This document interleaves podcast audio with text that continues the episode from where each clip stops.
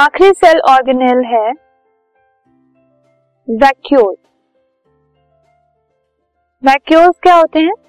They are the storage sac for solid और liquid content solid या liquid content को store करने के लिए वैक्यूल्स यूज़ होते हैं।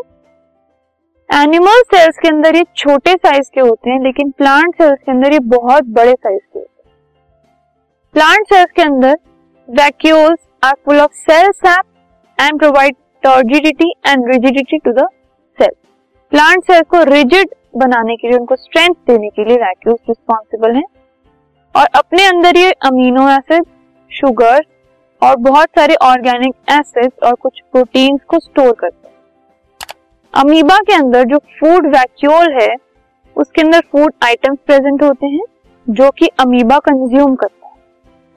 और vacuoles they play an important role in expelling excess water and some waste from the cell cell से वाटर और कुछ वेस्ट मटेरियल्स को एक्सपेल करने के लिए, निकालने के लिए जो वैक्यूल्स हैं they are responsible here is structure of a cell ये एक सेल है एनिमल सेल बेसिकली उसमें you can see this is a small vacuole अब इन सब के बाद लेट अस सी कि प्लांट सेल का ओवरव्यू कि जनरली प्लांट सेल में क्या क्या चीज़ें होती हैं वो क्या है? सो so, ये एक प्लांट सेल का स्ट्रक्चर है। प्लांट सेल के अंदर सेल वॉल सबसे बाहर होती है सेल मेम्ब्रेन उसके अंदर होती है साइटोप्लाज्म उसके अंदर न्यूक्लियस प्रेजेंट होता है। वैक्यूल आप देख सकते हैं बहुत लार्ज साइज़ का है प्लांट सेल के अंदर। माइटोकॉन्ड्रिया क्लोरोप्लास्ट प्रेजेंट होते हैं क्योंकि उनको ग्रीन कलर इन्हीं से मिलता है। और बाकी जो सारी ऑर्गेनेल्स जैसे कि लाइजोसोम कॉल्गी अपरेटस ये सब प्रेजेंट होते हैं। And the overview of animal cell अगर हम एनिमल सेल का ओवरव्यू देखें तो एनिमल सेल्स में सेल मेम्ब्रेन होती है सेल वॉल नहीं होती। वैक्यूल आप देख रहे हैं, छोटा सा है।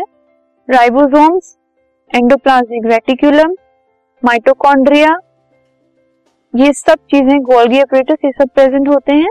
And nucleus cytoplasm nuclear membrane nucleolus ये सब चीज़ें एनिमल सेल में प्रेजेंट होती है। तो basically difference plant cell animal cell में यही है कि वैक्यूल एक तो छोटा होता है एनिमल सेल का और प्लांट सेल का बड़ा होता है। प्लास्टिड एबसेंट होते हैं एनिमल सेल में प्लांट सेल में प्लास्टिड प्रेजेंट होते हैं।